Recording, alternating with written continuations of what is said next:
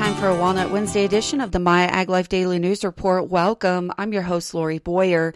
In today's Walnut Wednesday report, Taylor Chalstrom will be giving a regulatory update from the California Walnut Board.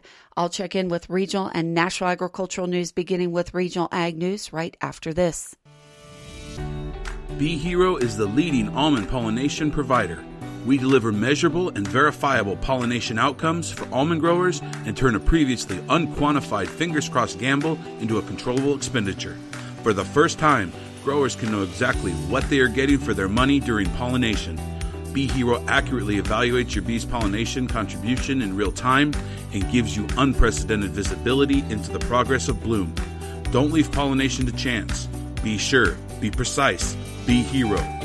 Call Charlie Phillips, VP of Sales at 559 467 9699. Bee Hero, superior bees, superior pollination. Any way you look at it, precipitation, temperature, the amount of stored water available, the past three years have been the driest period on record and one of the hottest with roughly 68% of the 20th century average precipitation. Researchers estimate that in 2022 alone, California's agriculture and food processing industry has lost 19,414 jobs and $2 billion in value added due to the ongoing drought. This data comes from the research report called Economic Impacts and the 2020 to 2022 drought on California agriculture issued by the University of California Merced and funded by a grant from the California Department of Food and Agriculture. The report also shows how the impacts of climate change have worsened the effect of this drought by increasing the evaporative demand from vegetation by three to five inches. That means the gap between the water that is needed and the water that is available is even wider than previous droughts and not just for agriculture, but also for ecosystems and communities across the board. The results of this research also confirm the importance of California's comprehensive slate of actions taken in response to this and previous droughts and given the new, hotter and drier normal brought about by climate change. Those actions ranging from modernizing water management to accelerating water supply projects to adopting emergency water conservation measures are detailed in the new report. The Newsom administration announced its water strategy in August with a document called California's Water Supply Strategy, adapting to a hotter drier future, the strategy calls for investing in new sources of water supply, accelerating projects, and modernizing how the state manages water through new technology. Over the last three years, at the urging of the governor, state leaders have earmarked more than $8 billion to modernize water infrastructure and management. The historic three year, $5.2 billion investment in California water systems enacted in 2021 to 2022 has enabled emergency drought response, improved water conservation to stretch water supplies, and enabled scores of local drought resilience projects. The 2022 to 2023 budget includes an additional $2.8 billion for drought relief to hard hit communities, water conservation, environmental protection for fish and wildlife, and long term drought resilience projects. We here at JCS Marketing Incorporated, the publisher of West Coast Nut Magazine, will present the Nickels Soil Lab fundraiser dinner taking place at the California Agriculture Museum in Woodland on Friday, December 16th, beginning at 5 p.m. All donations go to the Leslie J. Nickels Testamentary Trust in support of the Nickels Soil Lab. Crain Orchards will match donations from walnut growers and industry up to a total of $70,000. According to Franz Niederholzer, who is the research director at Nickels Lab. They have invested in new almond orchards and irrigation infrastructure to help the lab best face an uncertain future. For years, careful management, timely big ticket support, good surface water availability, and generally good prices has kept Nickels Soil Lab in the black. However, with even higher operating costs, the budget is now in the red, and the Nickels Soil Lab does not qualify for crop insurance. To address the shortfall, JCS Marketing will present the Nickels Soil Lab fundraiser dinner. The event will include a mixer, dinner, raffle giveaways, and auction items for sale in support of the Nickels Soil Lab. Tickets are $250 a person or $2,500 for a table of eight. Information on tickets and donations can be found at myaglife.com front slash fundraiser. Avocados continue to grow in popularity and are purchased year round in the United States. However, new data suggests seasonal influences impact retail sales of avocados, driven by supply chain dynamics and shopper purchase behaviors. These influences have steered the category into an evolution of seasonality over the past four years. Summer has traditionally been considered the peak period for avocado sales. However, a new study by the Hass Avocado Board has determined that has changed. The avocado seasonality driver study reveals that the first quarter is a new peak for avocado retail sales and offers actions and opportunities to grow retail sales of avocados throughout the year. The industry can attend an upcoming webinar to take advantage of these findings and learn more. The avocado study finds surprising sales growth opportunity webinar will be hosted by HAB and led by Stephen Miro of Fusion. The webinar findings will illustrate how the seasonality of avocado sales has changed and molded today's retail marketplace. Attendees will also learn how to take advantage of these findings to grow their businesses and maximize sales of avocados. The webinar will be on Thursday, December 8th, beginning at 1 p.m. and running until 1.30. For more information on the upcoming webinar, contact the Hass Avocado Board. And according to Markon Cooperative, Colder areas of Arizona and a California desert growing region have experienced light to moderate ice here recently. That has meant production delays of up to three hours. Markon inspectors are starting to see the effects of the last several mornings of light ice in various lettuce crops such as dehydration and minor discoloration on protection leaves. Epidermal blistering has been minimal, but will likely worsen in the coming days, and plant growth will continue to be hindered. And today is day two of the Organic Grower Summit going on in Monterey, California. It is presented by Western Growers and the Organic Produce Network. It is a sold out trade show floor and a variety of networking opportunities for those who attend. The show also brings together organic growers and supply chain and service companies, providing them with information and education related to the continued growth opportunities and challenges in the production of organic fresh food. The show is going on at the Hyatt Regency Monterey Hotel and Spa in Monterey, California. Do you know the nutrient use efficiency people? Yes, I'm talking about the folks at Verdesian Life Sciences that deliver crop insights and solutions so California crops grow to their full potential. From micros with a proprietary delivery system to solutions that help improve the uptake and assimilation of applied nutrients. Visit VLSCI.com to learn more about Verdesian solutions or to connect with a local representative right here in California. The walnut industry has been seeing its fair share of ups and downs recently, and staying informed on anything and everything affecting walnuts is going to be key to make it through to the profitable side. In lieu of the upcoming California Walnut Conference on January 5th and 6th, California Walnut Commission's Josh Romm opted to provide a few regulatory updates for growers in the realm of pesticides, water, and whole orchard recycling opportunities. There's been a petition to regulate and potentially ban sulfuryl fluoride, which, uh, as folks would know, is Profume. That's been filed by the Center for Biological Diversity in Californians for pesticide reform, was sent to CARB, or California Air Resources Board, at the end of October.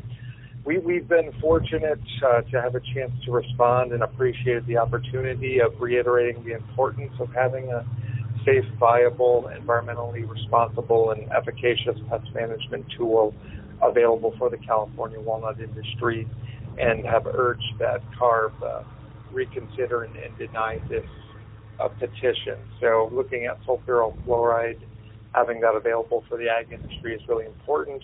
For walnuts and other commodities, sulfuryl fluoride fumigation has numerous advantages over other treatments, which would include greater efficacy on target pest specifics, lack of pest resistance, the shorter treatment times and consistency with an integrated pest management or IPM approach, and also the lack of residues on hard surfaces and food processing equipment. And also for walnuts, with the EU being the largest in-shell walnut market, the shortest possible processing schedule is critical for the walnut industry to meet the European market demand and associated logistical constraints. The comment period's closed and we expect a update, an update here in the very near future. More more updates should come through, and, and hoping for a positive outcome there. Now, switching gears a little bit to the orchard side, looking at a 1,3-D or what folks would know as Telone. California Department of Pesticide Regulation has introduced proposed regulations to strengthen 1,3-D restrictions of pre-plant fumigation pesticide to control nematodes in a number of California crops, including walnuts.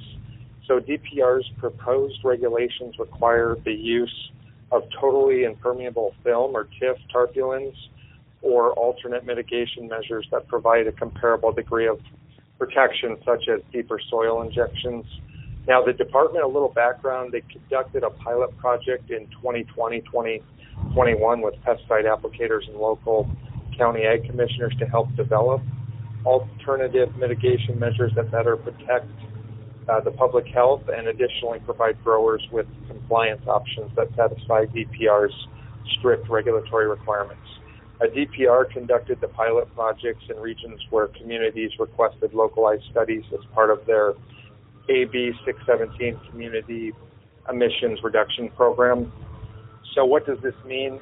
The proposed regulation would expand setbacks from occupied structures, limit application rates, acreage, and allowed application methods, and include more stringent use requirements between November to February when weather conditions can create higher air concentrations following an application. So a final comment period has been opened up until January 18th of 2023 with a public hearing set to take place on the 18th of January. It's encouraged for growers uh, to participate, other industry members, and attend the hearing, have a chance to provide final comments, and finally, the new requirements regulations are set to be enforced on January 1st, 2024. As more information becomes available regarding next steps and further specifics, there'll be updates provided and give everyone a chance to comment before that window closes. Another big one to note for walnut growers is an incoming voluntary incentive program relating to the Sustainable Groundwater Management Act. Farmers, GSAs, underrepresented communities in the state share a common interest in the immediate and long term cessation of groundwater overdraft on lands near vulnerable drinking water wells. And this voluntary incentive program is called the LandFlex program, which aims to facilitate this shared interest. It's, it's going to be administered by the Department of Water Resources. There's a $50 million pilot program that will be providing financial incentives for farmers to actively participate in the protection of, of drinking water resources. While there's still a lot to be ironed out, at least in the final detail stage, there's going to be more information and to be added to a notification mailing list would encourage farmers to go to wudfoundation.com slash landflex as more information becomes available, that will be, be, be posted there. Rahm also highlighted some newer programs available to walnut growers incentivizing whole orchard recycling and burn alternatives. The USDA NRCS has a conservation stewardship program which provides funds to growers who find alternatives to burning old trees, providing up to $783.29 an acre for chipping you know, that can be used for animal bedding or applied as mulch on another piece of ag land. Uh, long list of other options there, and an additional up to $242.09 per acre for whole orchard recycling. There's more information on this conservation stewardship program at USDA.gov, uh, or you can go to www.nrcs.usda.gov and search for conservation stewardship program. Another program for San Joaquin Valley growers is the Alternatives to Ag Burning program. That's where the San Joaquin Valley Air Pollution Control District provides cost share funds to reduce ag burning. Through its Alternatives to Ag Burning program, growers participating in this program are eligible to receive in the range of up to 300 to $600 an acre. There's also an additional incentive of up to $100 an acre for agricultural op- operations with less than 100 total acres within the San Joaquin Valley. the timeline on, on some of this is, you know, incentive recipients are typically paid four to six weeks after their completion of whole orchard recycling. Timing may vary, but there's there's a lot of good information on valleyair.org slash grants and type in AgBurn Alternatives Grant Program. Last but certainly not least, the CDFA Healthy Soils Program. Whole orchard recycling is now a practice eligible for co-funding through through the program. Payments cover up to $861.42 an acre of the cost of whole orchard recycling. The new funding solicitation window is anticipated to open in February of 2023 or at least a Q1 of 2023. There's more details to come and you can find out more information on the Healthy Soils program at cdfa.ca.gov and type in healthy soils. So a couple good options there available for producers and glad to be here providing an update on this. You're listening to My Ag Life. I'm Taylor Chalstrom.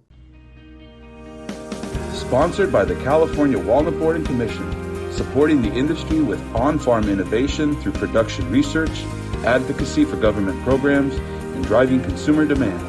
Doing more together. There's giant potential sleeping in your soil. Under drought conditions, it's never been more important to wake it up.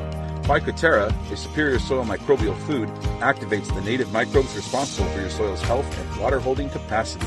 Adding Phycoterra to your crop increases water retention up to 10% and optimizes crop nutrient availability. Plus, it delivers excellent mixability and application flexibility, making it easy to add to your existing crop input strategy. Visit Phycoterra.com to learn how you can wake up your soil's giant potential with Phycoterra. Welcome to this check-in of agricultural news here today. I'm Lori Boyer. The Colorado Department of Agriculture has hired acting division director for the Inspection and Consumer Services Division, Mark Gallegos, as permanent director of the division. Gallegos was promoted internally and is replacing Hollis Glenn, who has moved into the role of the Deputy Commissioner of Operations for CDA. Gallegos has been working for the Department of Agriculture since 1997. He began his career as a grain warehouse examiner. In 2002, he became the farm product Program Manager. Before becoming acting director of ICS, he was the section chief of the Technical Services section. In that role, he developed strategic planning and analysis and directed administration and daily operations for TSS. His regulatory work has given him an opportunity to engage with a wide range of industries, including livestock, grain, and feed manufacturing. According to the USA President Joe Biden wants rail unions and freight railroads to resolve their long running contract dispute themselves without saying publicly if he'll intervene or ask Congress to do so, barring an agreement. This is something that he believes uh, that the parties should resolve themselves. But Biden Press Secretary Karine Jean Pierre would not say if Biden would step in or ask Congress to do so to stop a December walkout, only that Biden is directly involved in the talks. As the president has said uh, from the beginning, a shutdown is unacceptable because of the harm it would inflict on jobs, families, farms, businesses, and communities just across the country but Jean Pierre would not get ahead of the president or others involved after four rail unions rejected either a tentative September agreement or a White House proposal. And the best option still is for the parties to resolve uh, their differences themselves, their differences themselves, and that's what the president's going to continue to call on. But if Biden has the power to prevent a strike that would halt shipments of grain, produce, meat, and biofuels, Iowa Senator Chuck Grassley argues that he should. And the best option still is for the parties to resolve uh, their differences themselves, their differences themselves, and that's what the president's going to continue to call on. He should exercise that because he can do it instantaneously, and Congress may have several days of debate before we would get a bill passed. Grassley is co-sponsoring a bill to head off a rail strike that the industry says would cost the U.S. economy $2 billion a day. A broad coalition of energy and agriculture organizations wrote a letter to Congress asking them to adopt legislation that would resolve inconsistent fuel volatility regulations. Specifically, the groups expressed support for legislation that would result in equal regulatory treatment for all gasoline blends containing 10% ethanol or more, including gasoline with a 15% blend of ethanol. Such legislation would permanently remove the regulatory barrier that has historically made it extremely difficult for retailers to offer E15 in the summer. The groups have come together for the first time in history to support legislation that will permanently resolve the issue, according to the letter. More than 300 agriculture, environment, academic, and infrastructure stakeholder groups are calling on Congress to reaffirm federal pesticide preemption on labeling and packaging. Failing to do so, the groups warn could hold disastrous consequences for food security, the environment, public health, vital infrastructure, and other uses where pesticides provide important societal benefits. The Federal Insecticide, Fungicide, and Rodenticide Act is clear that states shall not impose or continue in effect any requirements for labeling or packaging in addition to or different from those required by the federal government. However, in recent years, states have sought to impose health claim label requirements that directly contradict federal findings. In a letter to Congress, the groups call on Congress to reaffirm that states may not impose additional labeling or packaging requirements that conflict with federal findings. Leadership of the Senate Agriculture Committee last week called for more federal oversight of cryptocurrency exchanges. The comments come as cryptocurrency exchange FTX collapsed recently and a collapse of cryptocurrency prices followed. The Senate Agriculture Committee has jurisdiction over the Commodity Futures Trading Commission. Chair Debbie Stabenow says that consumers continue to be harmed by the lack of transparency and accountability in this market. And ranking Republican John Boozman says the events that have transpired reinforce the clear need for greater federal oversight of the digital asset industry. He adds while the legislative work continues, the Commodity Futures Trading Commission already has the ability to regulate and prosecute fraud, manipulation, and abuse, and he strongly encourages them to actively exercise those authorities when necessary.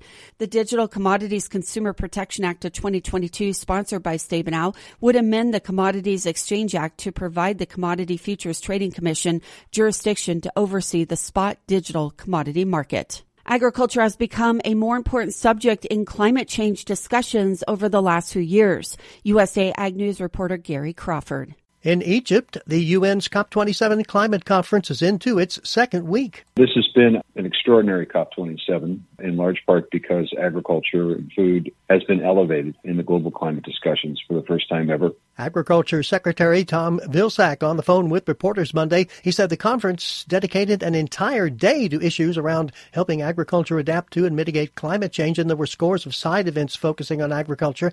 Vilsack said this was so different from when he attended his first COP meeting, COP14, back in 2009. He said when it came to drafting the final conference document back then, there was a lot of argument and debate about whether or not to essentially just put the word agriculture in the document, literally to put just a, a phrase about agriculture in the document.